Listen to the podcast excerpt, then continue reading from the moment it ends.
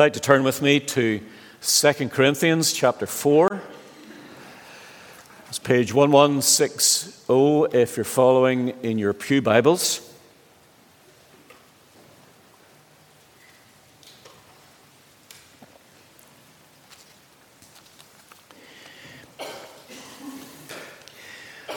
And the heading is Treasure in Jars of Clay.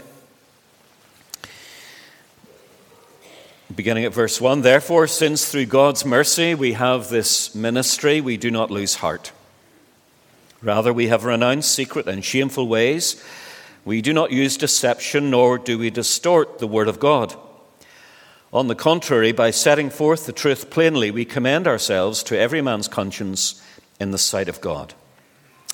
And even if our gospel is veiled, it is veiled to those who are perishing. The God of this age has blinded the minds of unbelievers so that they cannot see the light of the gospel of the glory of Christ, who is the image of God.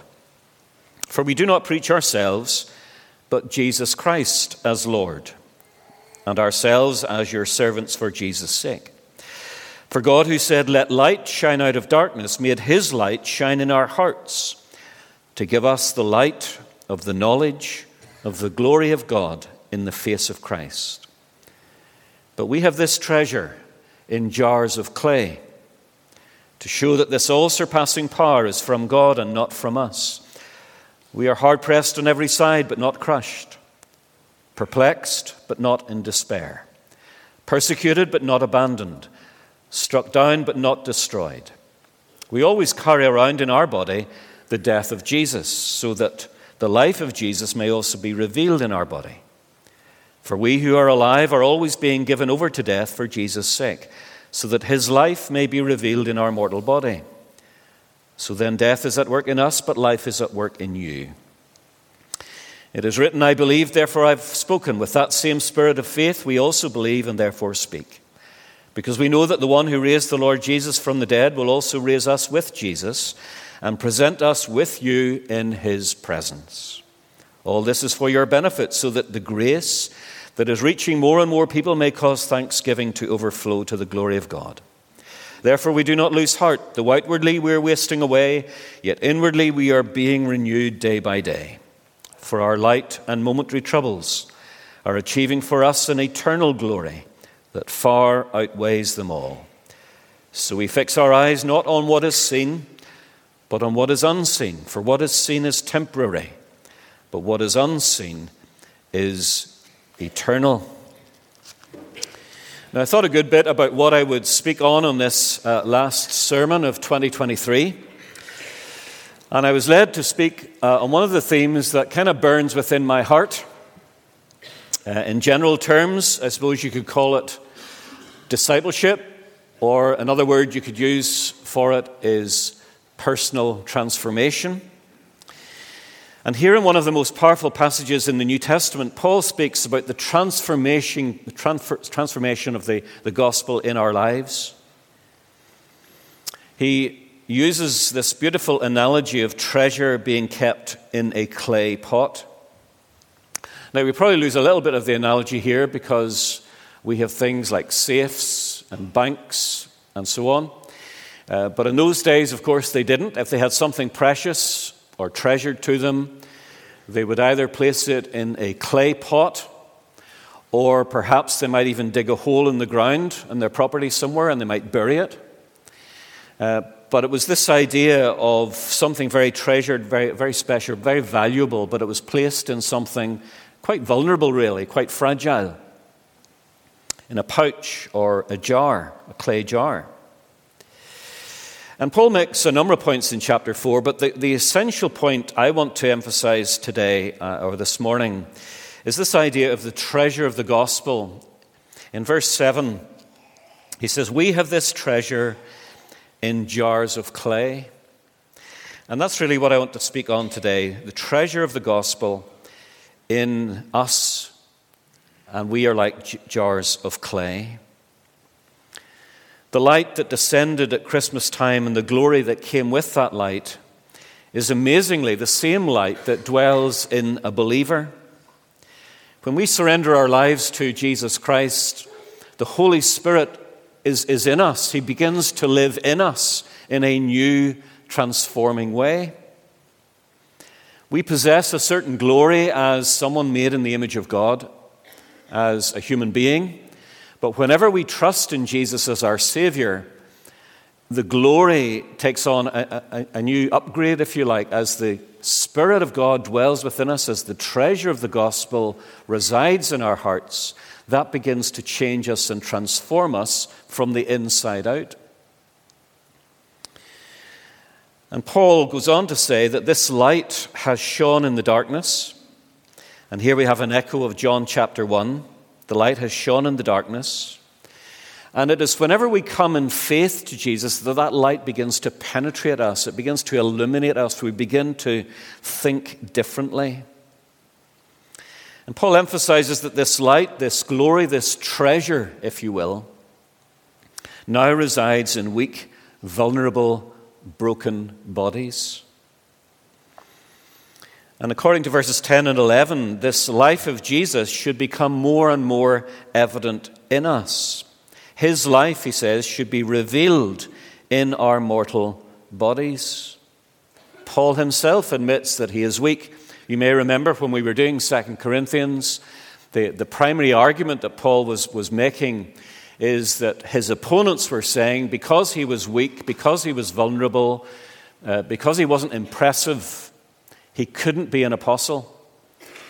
And Paul's argument was, no, it's exactly because I'm weak, it's because I'm ordinary, it's because I'm an ordinary human being that I can be an apostle of Jesus Christ because his glory has come into this broken clay jar.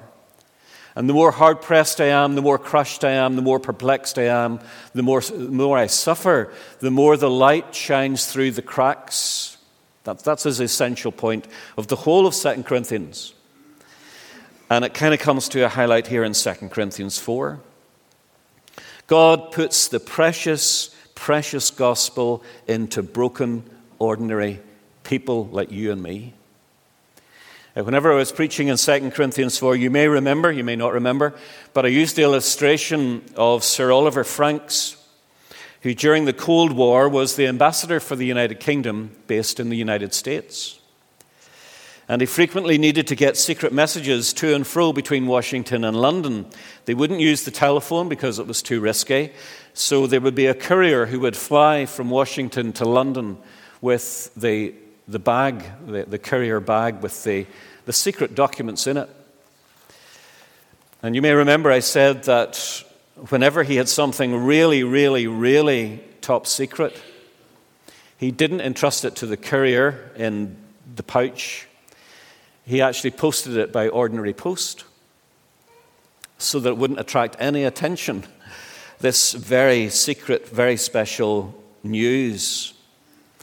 And in a sense, that's what Paul is saying, is that this, this treasure of the gospel, this wonderful gift that was kept a secret for so many years in the Old Testament, and then in the New Testament was revealed as being in Jesus Christ, that that wonderful gospel is now in us. We are the carriers of that message.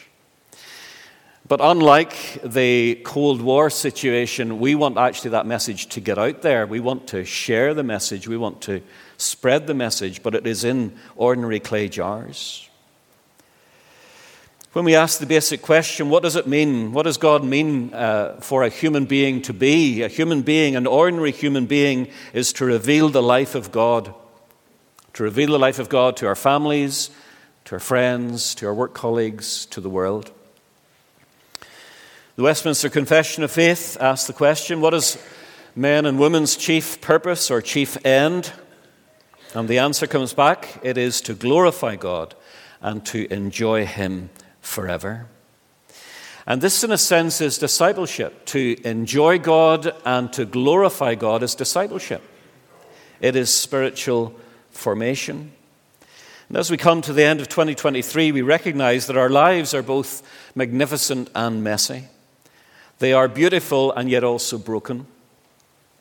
And Paul's life was also bruised and broken, and yet it has the opportunity for the light of the gospel of Christ to shine out more clearly. As we look back over twenty twenty-three, it's a good time to do inventory of our lives. How are we doing spiritually? Have we grown closer to Jesus, or have we drifted further away from him? It is hard spiritually to sit, to stay in the same place. I always believe that you're either moving towards God or you're moving away from God. I never believe you're staying in the same place. And, and that's how we are physically and emotionally. You're not the same person physically as you were at the beginning of twenty twenty-three. And you say, maybe sadly, you're not the same person physically. But maybe emotionally you're changed as well. Maybe emotionally you have learnt a lot over this past year. You're not the same person. You're the same and yet not the same. And so it is spiritually. You never remain the same. Are you growing spiritually, or are you declining spiritually? How can we reveal more of Jesus Christ and his glory, the treasure in our bodies, as we head into twenty twenty-four? And you can only answer that. You're the only one can answer that. I can't answer that for you. I've decided that in January we're going to do a new series for a couple of months. Um, let me just put a, a slide up. It's called Deep Calls to Deep, Spiritual Formation for Ordinary People. And so for five or six weeks we're going to look, uh, hopefully very practically, at, at what it means for the depth of God to call to the depth of our souls, and how we can grow spiritually in twenty twenty-four. Perhaps, I don't know whether you have made a New Year resolution. Sometimes we make a New Year's resolution. It kind of lasts about two weeks, uh, maybe to eat less, exercise more, tidy that room, whatever. And we set into a new year with a new determination. Well, can I encourage us to come to Sunday mornings with a new determination to be spiritually formed as ordinary people? You see, you are being discipled by the world. The world is not neutral. It is discipling you every moment of every day, and the world is getting better and better and better at discipling you. John Mark Comer says that we are in a cultural milieu of distraction and addiction. And so much of what we have as tools for getting us through life are, is now robbing us of the ability to be fully present to God and fully present to each other. Andrew Sullivan, writing an article for the New York Times, had the title, "I Used to Be a Human Being." He says this: there are books to be read, landscapes to be walked, friends to be with, and life to be fully lived. But the new epidemic of distraction In our, is our civilization's specific weakness. And its threat is not so much to our minds, even as they shapeshift under the pressure. The threat is to our souls. At this rate, if the noise does not relent, we might even forget that we have a soul. And I'm convinced a lot of our modern, current generation have forgotten that they have a soul. They are so bombarded and distracted by so many things, and the pace of life is so frenetic that they're not actually thinking about the well-being of their soul. I was at a family uh, party last night, and uh, it was interesting in the conversation. Quite a number of the ones there were young people, and the conversation came up ab- about spiritual things. And I thought it was interesting that one of the comments was made is that Uh, you have a lot of time to think about Jesus and who he is, uh, but but most of us in the world, we, we, we just don't take time to think about those sort of things. And I thought, exactly, exactly. A lot of this generation isn't taking time to think about the meaning of life, and why are we here, and what is the point of life? We seem to be just more and more distracting ourselves into oblivion. And this is the great challenge of our time, especially for the younger generation. And it militates against spiritual formation and the treasure that is within us growing and shining. There's someone in California and various other places working on how to keep you addicted and distracted. As I was chatting with our, our kids, our sons and daughters over Christmas, um, one of them said, you know, when I'm when I'm watching TikTok, you can, you can press the corner of TikTok and it can go at twice the speed. Did you know that? I didn't know that. so you can watch it twice as quickly so that you can watch more TikTok videos twice as quickly.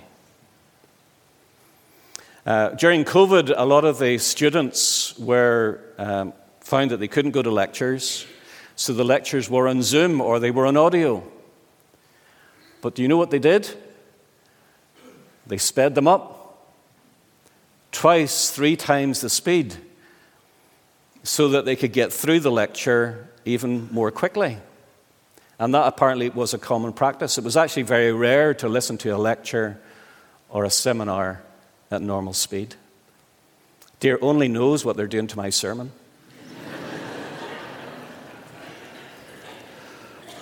Just swipe through that.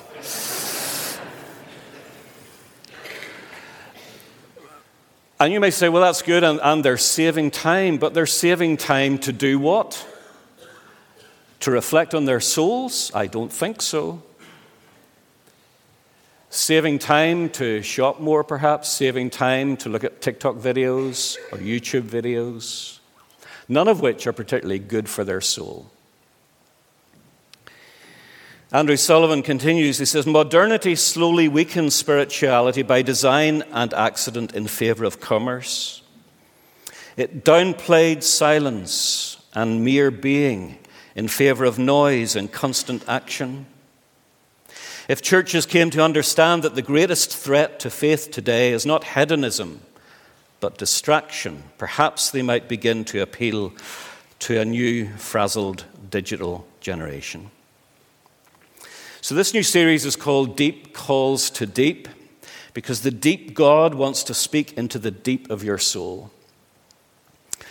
But unfortunately, we are an increasingly shallow people.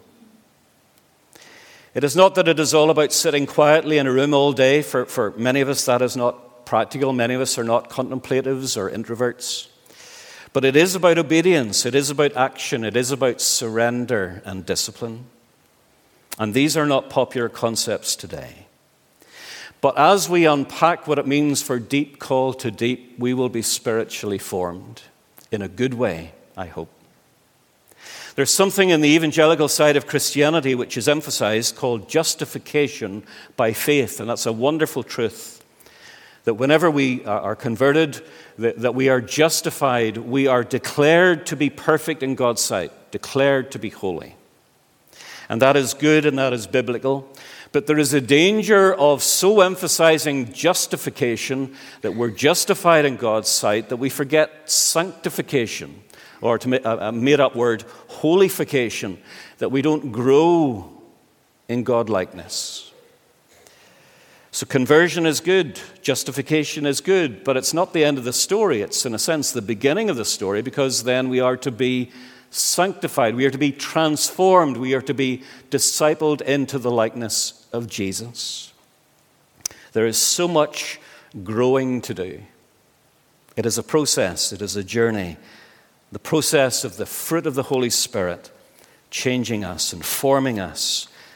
And then after sanctification, you get justification, then you've glorif- uh, uh, sorry, justification, sanctification, and then glorification. Whenever we are called home, uh, we are glorified and perfected.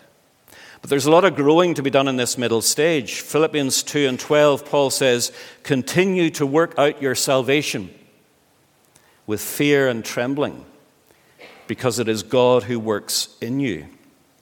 We work out what God works in. And at the end of Philippians, Paul uses the language of pressing on. I press on towards the goal to win the prize for which God has called me heavenwards in Christ Jesus. That is intentionality. That is discipline. That is formation. Or Second Peter chapter one, for this very reason, make every effort to add to your faith goodness, and to goodness knowledge, and to knowledge self-control, and to self-control perseverance, and to perseverance godliness, and to godliness mutual affection, and to mutual affection love. For if you possess these qualities in increasing measure, they will keep you from being ineffective and unproductive in your knowledge of our Lord Jesus Christ. Therefore, my brothers and sisters, make every effort to confirm your calling and your election. For if you do these things, you will never stumble. You will receive a rich welcome into the eternal kingdom of our Lord and Savior, Jesus Christ. One of the problems of living in Northern Ireland is that it is a very churchy place. It's a very religious place. But unfortunately, it's full of pygmy Christians, people who have not grown. They either think because I go to church, I'm a Christian, or they've maybe come to a saving faith, but it's been a very much a kind of a head knowledge, but it hasn't impacted their hearts and their souls and their hands and their feet and how they live, and it hasn't impacted their wallets. It hasn't impacted their bank accounts. It hasn't impacted anything. And they're pygmy Christians, and they are not being spiritually formed because the Holy Spirit is not shining in and through them and changing them. And God wants to do this work in us. He wants the treasure to shine more brightly. And to do this, we need to position ourselves for transformation. And so that's what I'm encouraging us to do as we begin next Sunday, is to position ourselves for transformation. For ordinary people, I mean, I know a lot of the books that are written and a lot of the sermons that are preached are preached by people like me, kind of professional Christians. And I'm paid to ponder. You know, you, you pay me to reflect deeply in the Scriptures. But you don't have that luxury, many of you, unless you're retired. You don't have the time. You've got families. You've got jobs. You've got all sorts of stuff hitting and flying at you. But you can grow as a Christian. And, and so I'm going to direct this to ordinary people. How do ordinary people grow in spiritual formation? Not the professionals, not the ministers, not the clergy, not people who, who kind of have time set aside to do that, but ordinary people. Because that's who Paul is writing to. That's who Jesus is, is speaking to. Ordinary people, followers of Jesus. How do we follow him? So I'm excited as we as we look into this new series over the next few weeks, as we want to grow, as we want the treasure that is in our hearts and in our souls to shine out. Will you join me in that great process and journey? Let's pray.